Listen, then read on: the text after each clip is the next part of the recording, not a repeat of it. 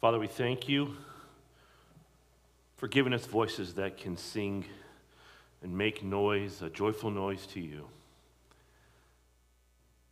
We praise you for bringing us here this morning.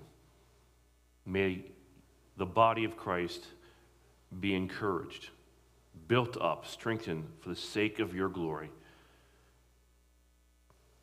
We ask for your blessing over the offering.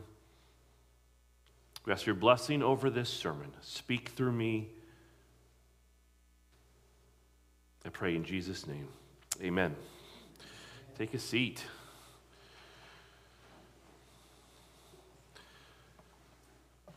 Get your Bibles out. Turn to 1 Corinthians chapter 6. 1 Corinthians chapter 6. I read the story of a pastor who lived in a part of the country that is a hotbed of homosexuality, and this is what he, he said in one of his stories. He says, I can remember going down to a local hospital, a young man dying of AIDS, raised in a Christian family, rejected the gospel, and he lived 20 plus years in blatant, outrageous homosexual lifestyle. The Los Angeles Police Department told me some years ago that the numbers of partners of active homosexuals have would be an average of about 500, some as many as 1,000. This young man lived that lifestyle. In his room, he was surrounded by these kinds of friends who lived this lifestyle. He had called the church to say, Could someone come because he was dying and was afraid to die? And he held my hand and squeezed my hand, and I prayed that God would forgive him and save him. And he cried out to God and repented of his sin and pled with God to be merciful and gracious and save him. His name was David. And I prayed, and he was squeezing the life out of my hand. And then when the prayer was over, he just looked still, and he looked at the clock on the wall and I said, What are you looking at? And he said, I want to remember the time of my salvation. He lived for a few more weeks, and all those friends shunned him. Because I've seen that, and not just once. Now, when we hear stories like that, it reminds us that the grace of God knows no bounds. And because of that never ending grace, the church should be sharing the same message of grace and forgiveness to a lost and dying world. But, this is the big but, it is getting more risky to share this message of hope of grace and forgiveness to those in bondage to the perverse sin of homosexuality. We're going to dive right in and we're going to piggyback off a little bit of last week's sermon and get right into what we're going to be talking about, which is basically your religious freedoms. And we're going to talk about a very, very controversial subject and get the final truth on this subject, and that's the idea of being born gay. You guys familiar with this argument? Homosexual, homosexuals and, and those people that live that lifestyle claim that they're born that way, that they have no choice. Turn to 1 Corinthians chapter 6, 9 through 11. 1 Corinthians chapter 6, 9 through 11.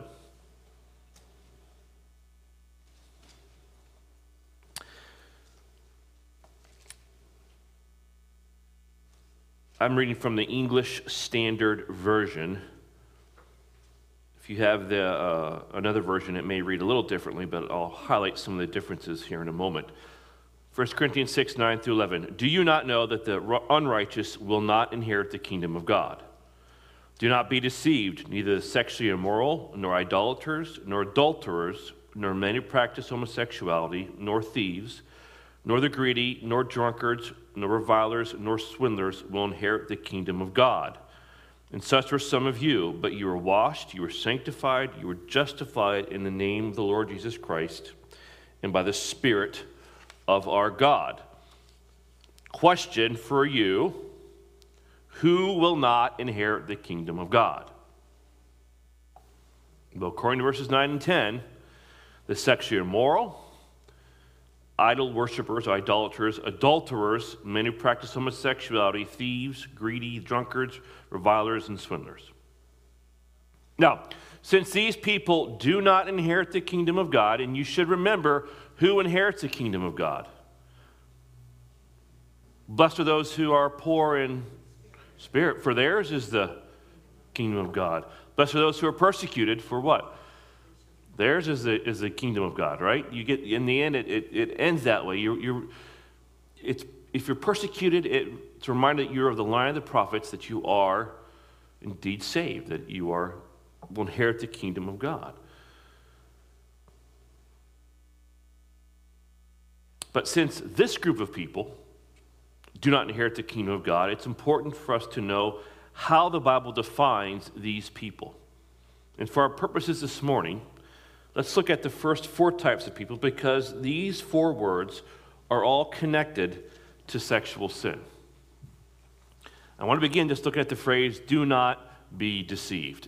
Now, for Paul to write that to the Corinthian church, do not be deceived, obviously he is thinking that they had been deceived. So, in his time, those types of people, at least some of them, thought that they could live those lifestyles and what? Still get into the kingdom of God, right? Well, no. Do we have that same problem today? Yes. But do not be deceived. Don't be deceived by the propaganda, the media, the films and television programs, the educators. Essentially, everything you're exposed to because they approve of those behaviors. Don't be deceived by that. He goes on to say that the sexually immoral do not inherit the kingdom of God. The Greek word for sexually immoral is the word porneia, from which we get the word pornography, and it means literally fornicator. This is referring to people who engage in heterosexual sin. That's sex outside of marriage, you know, prostitution and so on.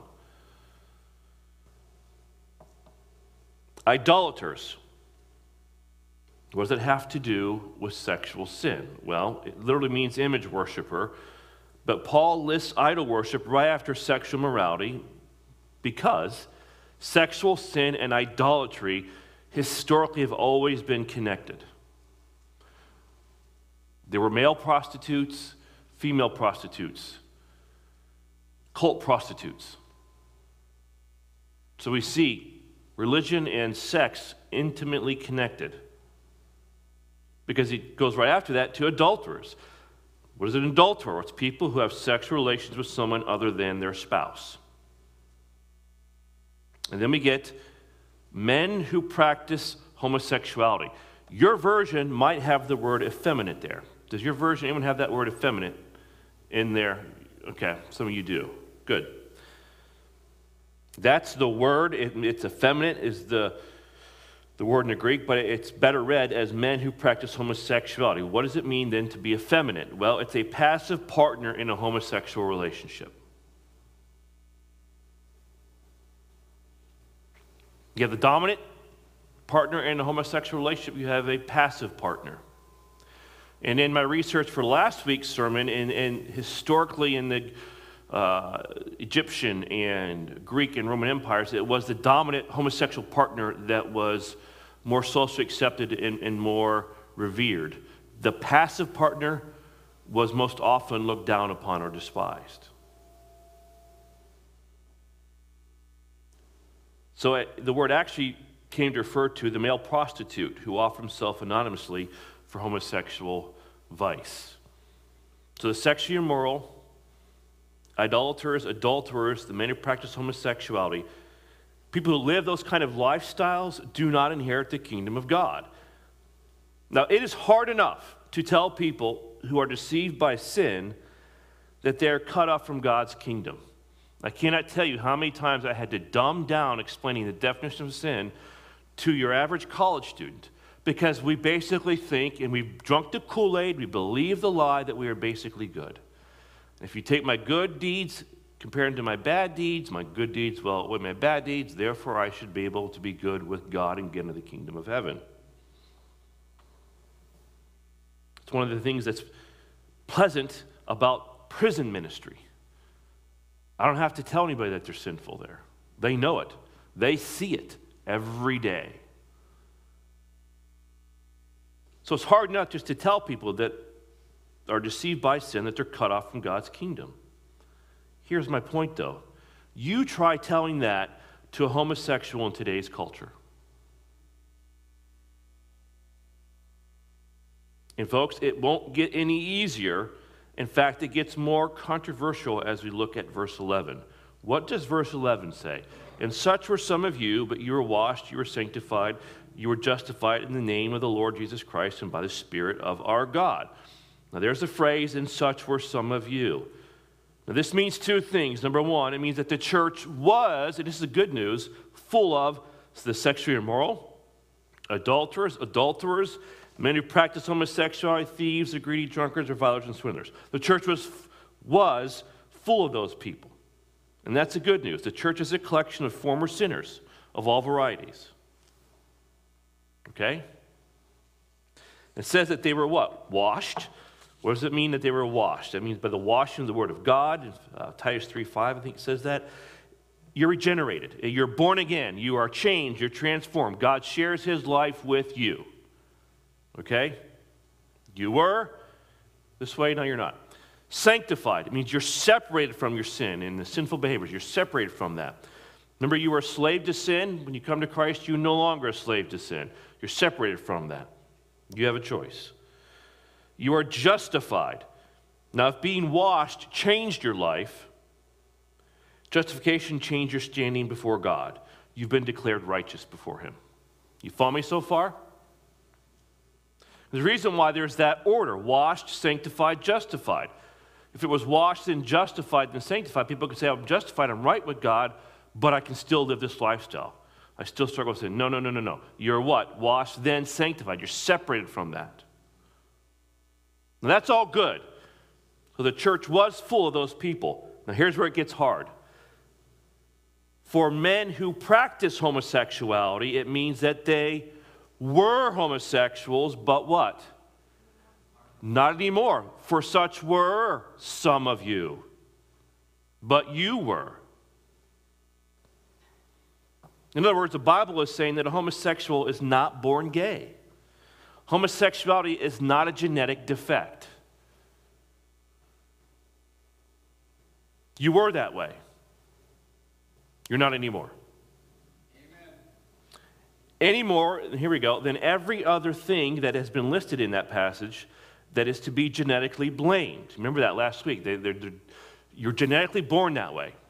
When we haven't, can't change. It's who I am. And I want you to understand that.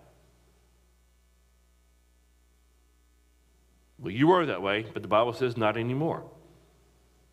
Any more than every other thing is to be genetically blamed. In other words, do people fornicate because of some kind of genetic defect? Is that why there are people who are idolaters? Or do people still or are greedy and drunkards and revilers and swindlers because they are born that way and are genetically defective? Think about that reasoning. I'm stealing from you. I'm a thief, and I have no choice because I was born that way. I'm an adulterer. I have no choice but to commit adultery and ruin families and marriages because I don't have any choice. I was born that way. I'm a murderer because I was born that way. Of course not. That's ridiculous, right? Because if that's true,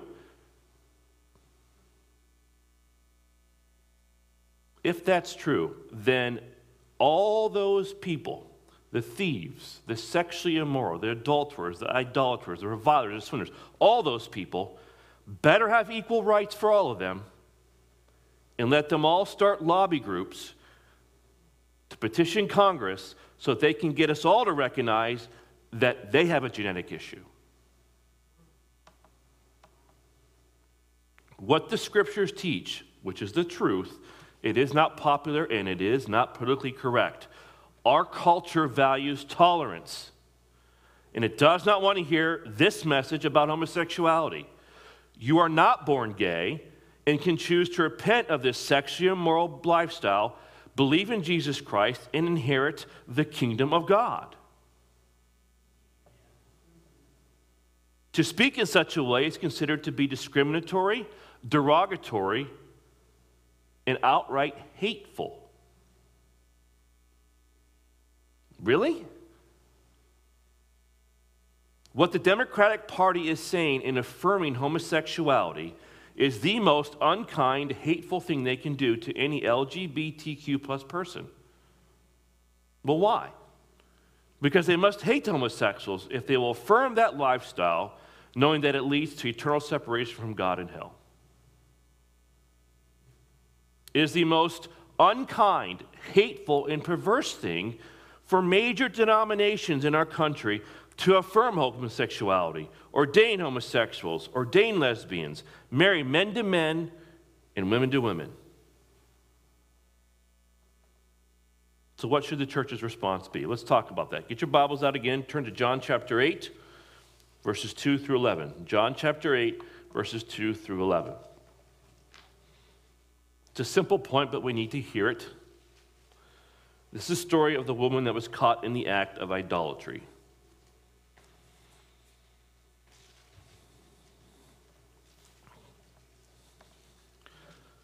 Early in the morning, Jesus came again to the temple. All the people came to him, and he sat down and taught them.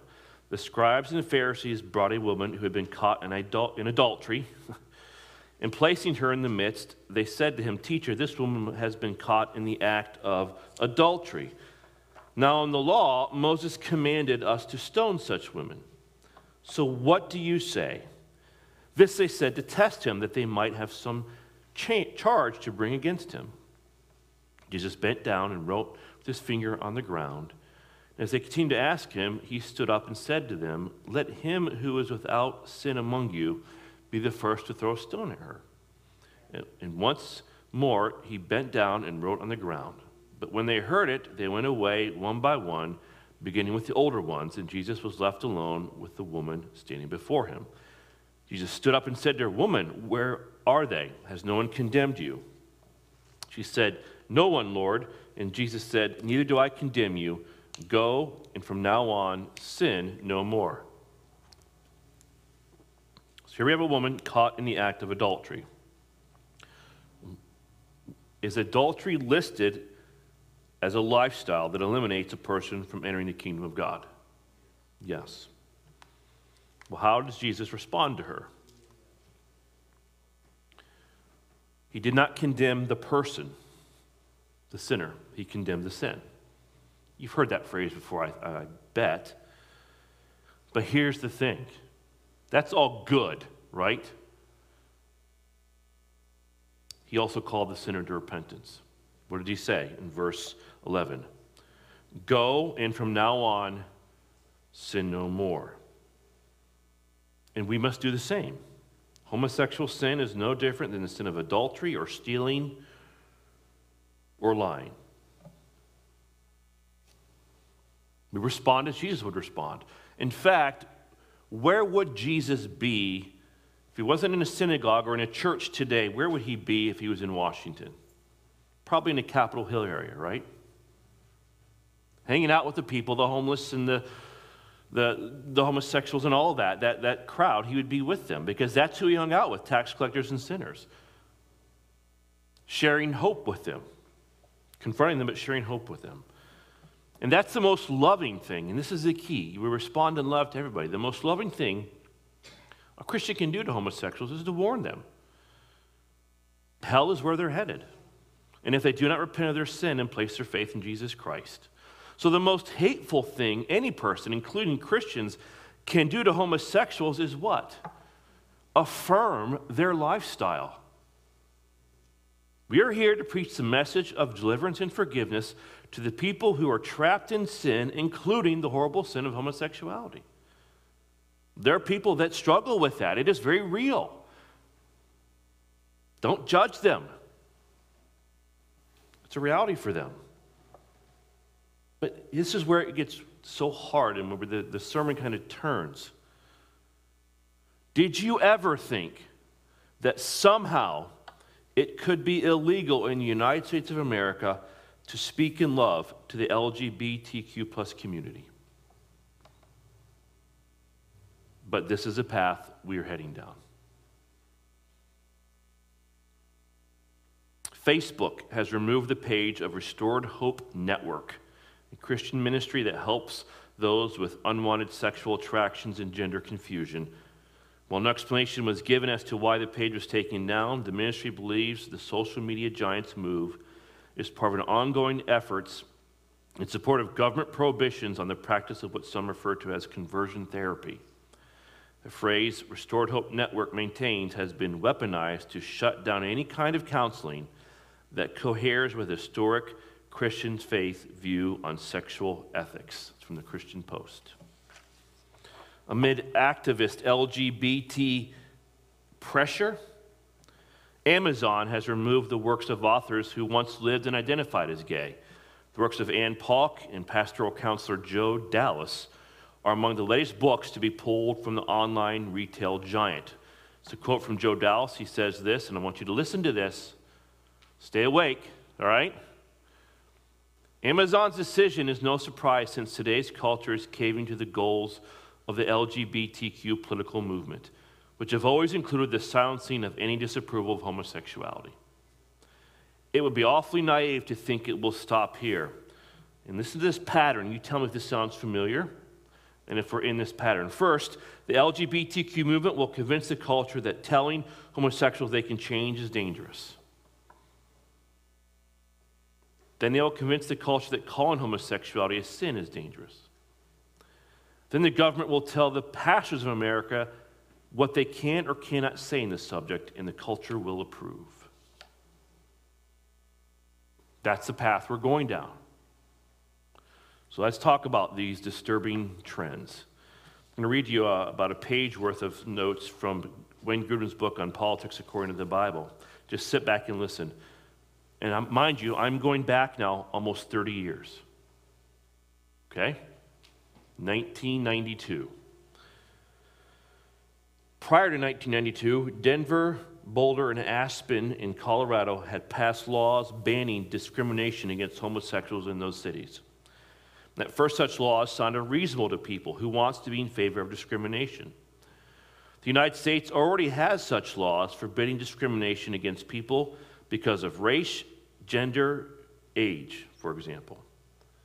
But on further reflection, when such laws include homosexuals, then will a Christian photographer be forced to take the job if asked to photograph a homosexual wedding?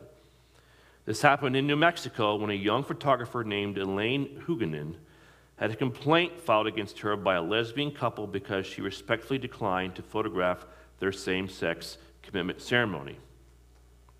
The New Mexico Human Rights Commission ordered Elaine and her husband to pay nearly $7,000 in attorney fees to the couple, even though same sex marriage isn't even legal in New Mexico. Will a church be forced to rent its facilities to homosexuals for a homosexual wedding? This occurred in New Jersey when the Ocean Grove Camp Meeting Association of the United Methodist Church declined to rent its worship pavilion to two lesbian couples for a civil union ceremony. Lesbians filed a complaint with the State Civil Rights Commission, and the association lost its tax exempt status for the pavilion. The camp filed a lawsuit against the state of New Jersey to defend the ministry's right to not be forced to rent property for activities contrary to its beliefs. The tax exempt status was subsequently restored until the case is concluded. Now, previously, homosexuals were protected by the same laws that protect everyone else in society, but these new laws, and that's what I want you to hear, these new laws went further and made homosexuals a special class of people. Let's just put LGBTQ now in there, as you'll learn. They're a special class of people who are given special privileges under the law and special protections. These laws gave homosexuals' behavior a privileged position under the law and began to make it increasingly difficult for people who thought homosexuality was destructive to society and or morally wrong to express, just to express their viewpoint. Conduct their businesses and raise your children in a way consistent with their viewpoint. Now, because of such considerations, a number of Colorado citizens disagreed with such gay rights laws that have been passed in the cities mentioned, and they proposed an amendment to the Colorado Constitution that would prevent such laws anywhere in the state. Amendment went to the state constitution. It was voted on and passed with 53% approval rating on November 3rd, 1992.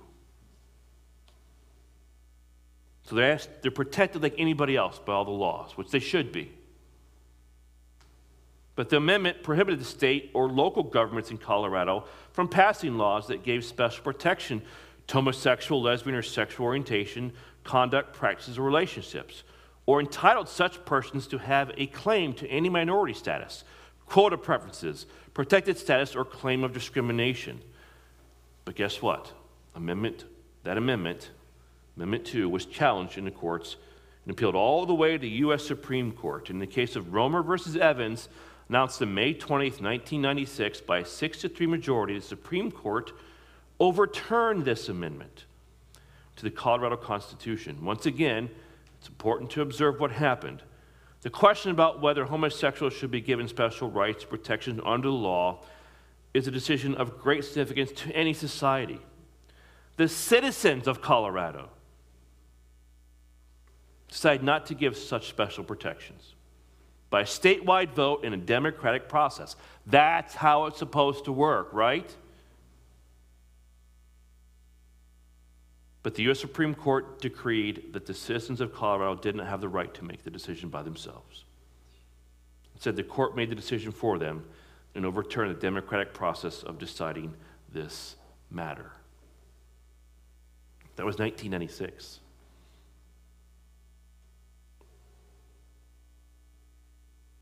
I want to take you back to this.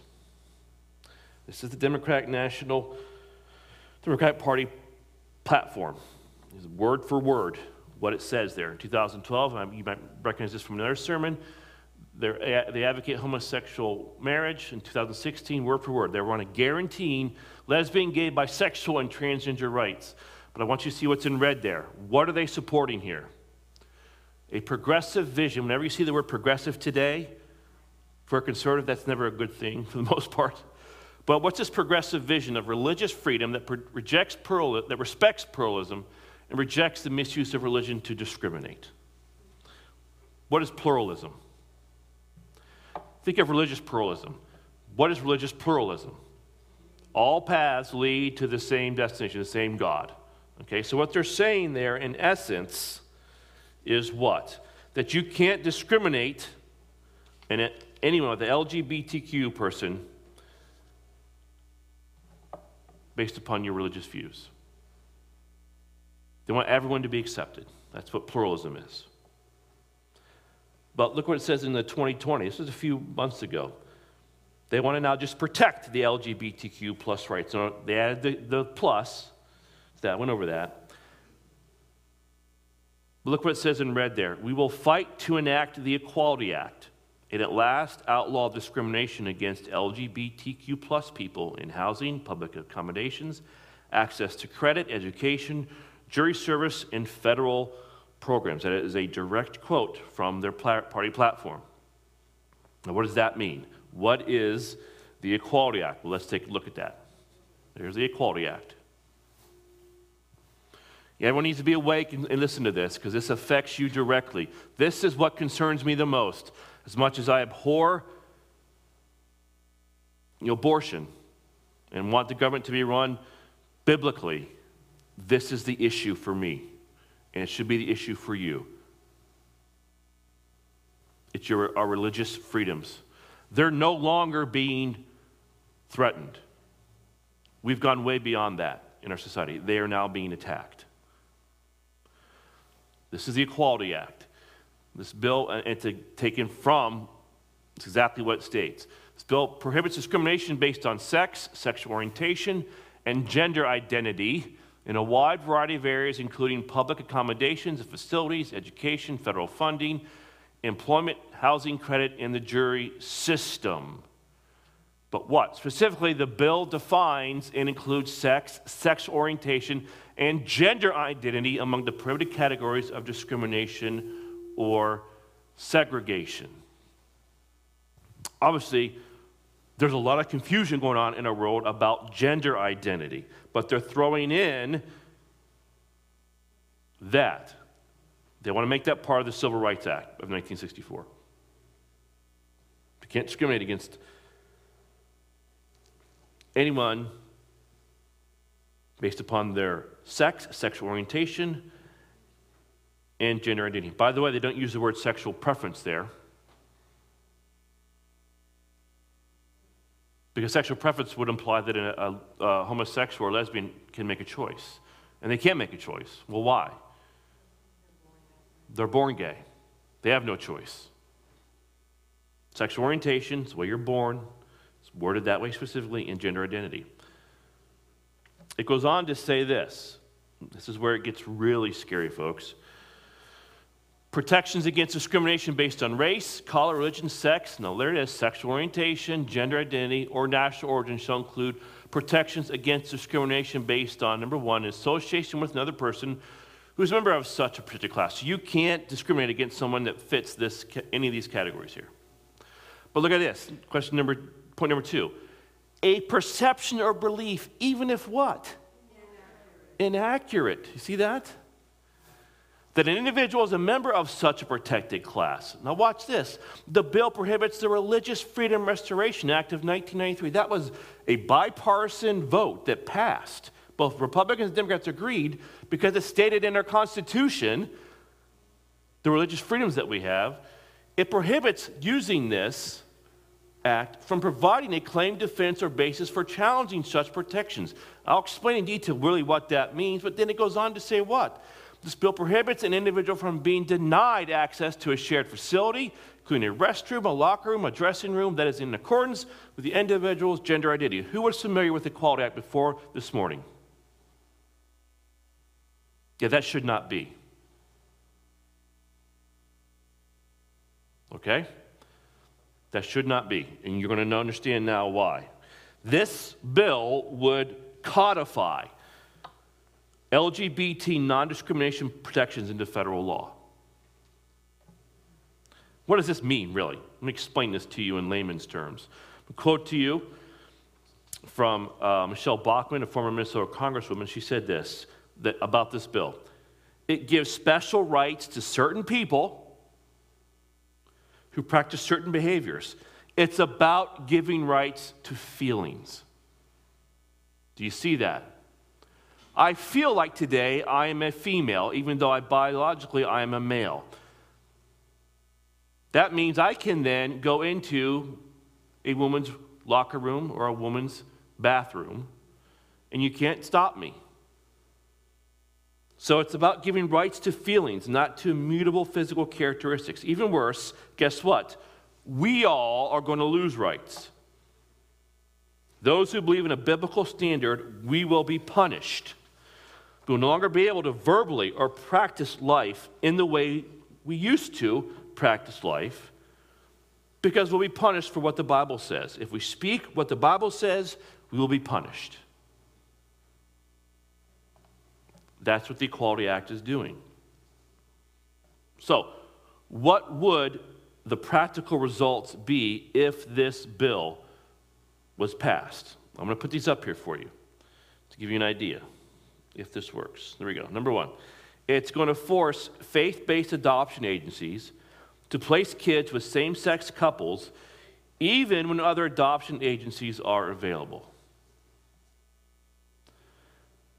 Here's a quote from Senator James Lankford. The Equality Act says that if you're a faith based adoption agency that only places children in a home where there's a mom and dad there, then you either have to change your faith or close. That's what it states. It's going to violate parental rights. It says the son can actually go to a doctor without the parents' involvement at all, even if the parents object vocally. Under this bill, the doctor has to treat the boy to ultimately transfer over to be a female. That's a quote from House Minority Whip Steve Scalise. You saw this question posed to Joe Biden at that town hall meeting a couple weeks ago. And he believes that it's a right of an eight year old child to go to a doctor and request a sex change and go through that, and the parents have no say over that. By the way, who's paying for that? The parents are. What? The conscious rights of medical professionals would be lost in a case where doctors refuse, and some doctors have, refused to perform these surgeries. They face legal repercussions.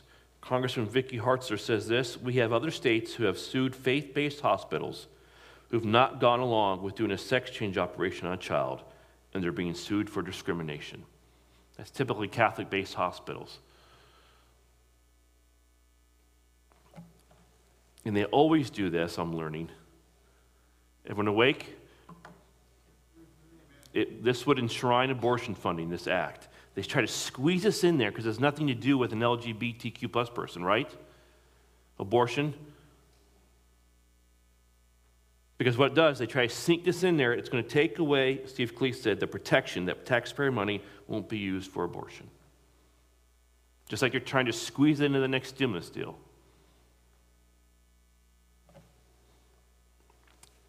And I want you to hear me in this one.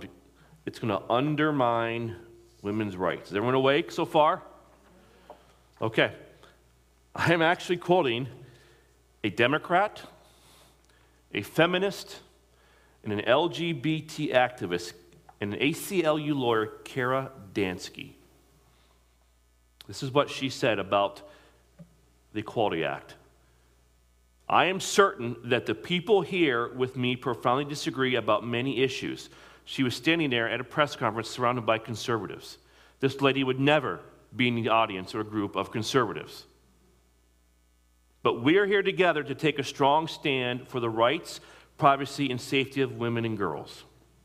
If the bill is permitted to go on through, it would redefine the word sex to mean gender identity and that has grave consequences for women and girls. We're gravely concerned about spaces, locker rooms, changing rooms, dormitories. We're concerned about the material consequences of eradicating the category female from the law. And you should be too. It would end, obviously, women's sports. Again, Congressman Vicky Hartzler, who was a track coach, it just tramples on the rights of women and others by forcing a top down government discrimination against those who hold differing views on marriage and human sexuality. You've already heard of the cases, right? The, the, the man, the boy, the male who thinks he's female and, and is trying to compete in female sports. That is an inherent advantage. I can't believe I'm to talk about this stuff. It's just ridiculous, but it is the reality of where we are. And it's going to do this. You guys awake? This what should really bother you is this right here. It's going to wipe out your religious rights. Again, Congressman Vicky Hartzler. By the way, when you hear President Trump, I guess wondering why is he saying religious rights, religious freedoms? If you elect this Joe Biden, you'll you end of your religious rights and freedoms. Well, I'm explaining to you what he means. Do you remember the whole the little case I shared through the Little Sisters of the Poor that did not want? Anyone familiar with that? Remember, I went over that in a sermon. You cannot force us to you know, through our health care to, to pay for abortion and so on. There'd be no more little sisters of the poor being able to go to court and argue for their rights. There'd be no more Hobby Lobby. Remember the ruling that individuals who do not lo- they do not lose their religious freedom when they open a family business. There'd be no more Jack Phillips being able to say that you cannot force me to use my gifts and talents to make a cake that goes against my deeply held religious beliefs. You can't say that I decline this to, to this LGBTQ person because of my religious beliefs. I'm going to quote from, to summarize, Tony Perkins from the Family Research Council.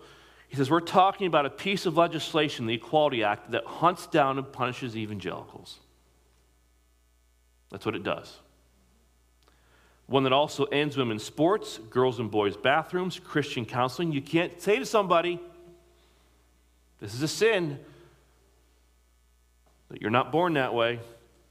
Privacy laws, conscience protections, obviously, the whole thing with doctors, millennia of biology, medical ethics, and parents' rights. The Equality Act is a result of radical LGBT advocacy. It guts religious liberty and greatly impacts the freedom of Christian schools, Catholic hospitals, and faith based nonprofits profits to uphold policies consistent with their beliefs on sexuality and marriage. Now, I have a question for you.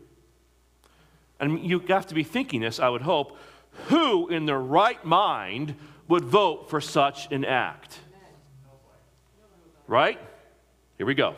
Every Senate Democrat, joined by two independents and Republicans, Susan Collins of Maine, called for a vote on the so called Equality Act. It's gone nowhere because the Republicans, Mitch McConnell, control the Senate and they're not doing anything about it.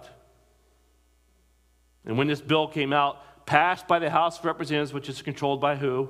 The Democrats, the Democrat feminists, activists, Kara Dansky, and lawyer, they sued the Obama administration and they sued against this act. And when it was put to, put to bed by President Trump, they dropped that suit. Here's the thing, folks. I want everybody to hear me on this. Do you need to stand up? Are you guys awake? Joe Biden announced that his number one legislative priority as president would be the passing of the Equality Act. While he's courting evangelicals to get their vote, he's taking away their rights. And I want to bring him up for the first time ever in a sermon series because this is serious. To be clear, the Equality Act would extend protections for LGBTQ individuals, superseding the rights of religious groups. It elevates LGBTQ plus rights above religious freedom. By the way, religious freedom is a freedom guaranteed by the First Amendment to the Constitution, which reads this Congress shall make no law respecting an establishment of religion or prohibiting the free exercise thereof or abridging the freedom of speech or of the press or the right of the people peaceably to assemble and to petition the government to, for a redress of grievances. Let me translate that for you. It's an amendment that prohibits any law limiting freedom with respect to religion, expression, peaceful assembly, or the right of citizens to petition the government. That's the First Amendment, folks. And yet, the Democratic Party has boldly stated I just read to you from their party platform this is what they are not threatening, they're attacking. Now, I want you to just use your imagination for a moment here. Here are other possible implications if the Equality Act is passed into law. Will any owner of a small business, whether he's a religious or not, be forced to hire a homosexual who applies for a job out of fear of being hit with an anti discrimination lawsuit, even if he thinks that homosexual conduct is harmful or wrong? Will elementary schools then be forced to teach children that homosexual conduct is a morally good choice for those who want to choose it? Will parents be forced to keep their students in school for such instruction since this is now the position of the law? That is not outside the realm of possibility. Do, do you see that? Because that's just, this whole sermon is not about homosexuality, really. It's about religious freedom. And the church is strengthened when we're doing what we're doing right now. We're gathering together. And you're strengthened so that you can go and be salt and light. Prevent the decay of the world and show them the right way through your light. But what's happening? Can you be salt and light to a homosexual person? Where is this going, folks? Well, you can't talk to them. So you are condemning that those people to what? And you're not just condemning them. Who else is condemning them? the Democratic Party because they're the ones that make it illegal to even talk about it. I said the purpose of this sermon series is to educate the congregation of Bible Chapel on what the Bible says about some of the issues we are facing as a nation in this upcoming election. Since we live in a democracy where we are entrusted with a significant portion of the ruling power of government by way of voting, we have a responsibility before God to know what God expects of government. And I quoted Jeremiah 29 7, and we'll close with this. But seek the welfare of the city where I've sent you into exile, and pray to the Lord on its behalf, for in its welfare you will find your welfare. Unfortunately, if I'm going to have to sit there and summarize, the Democratic Party has rejected God. It's pushing for the murder of innocent children in the wombs.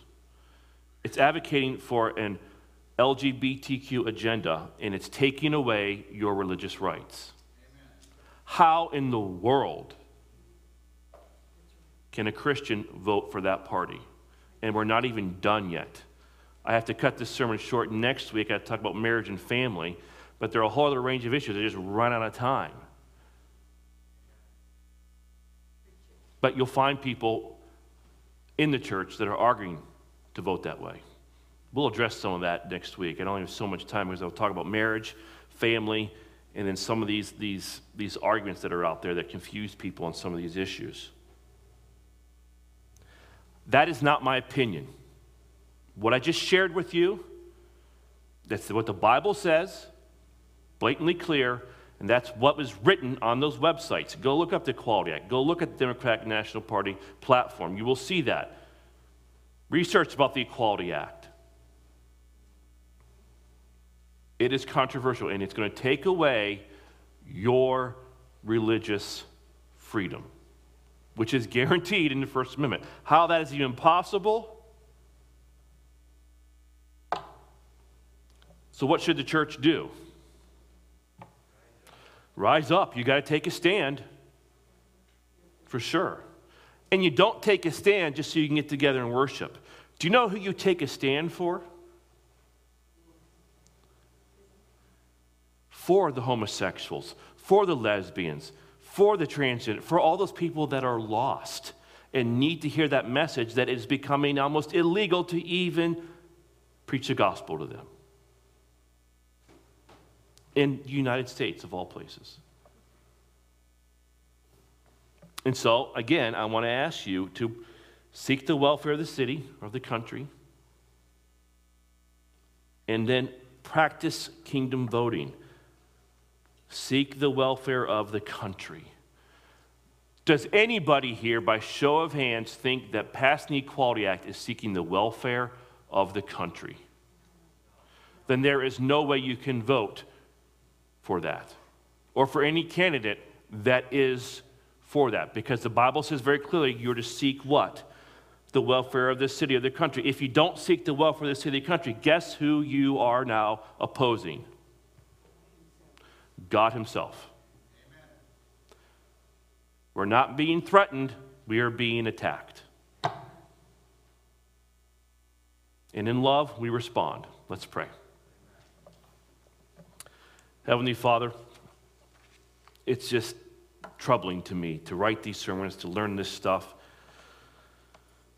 My only hope comes in a sovereign God.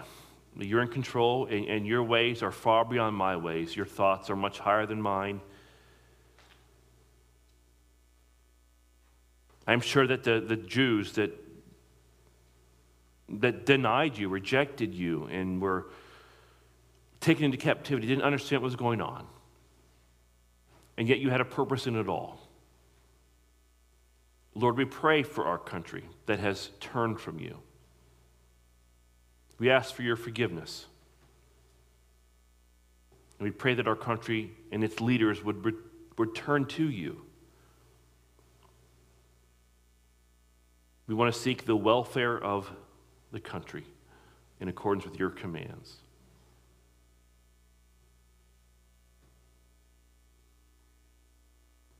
In Jesus' name I pray. Amen. Let's close with a song this morning. After song, You are dismissed and have a sunny day. Please stand.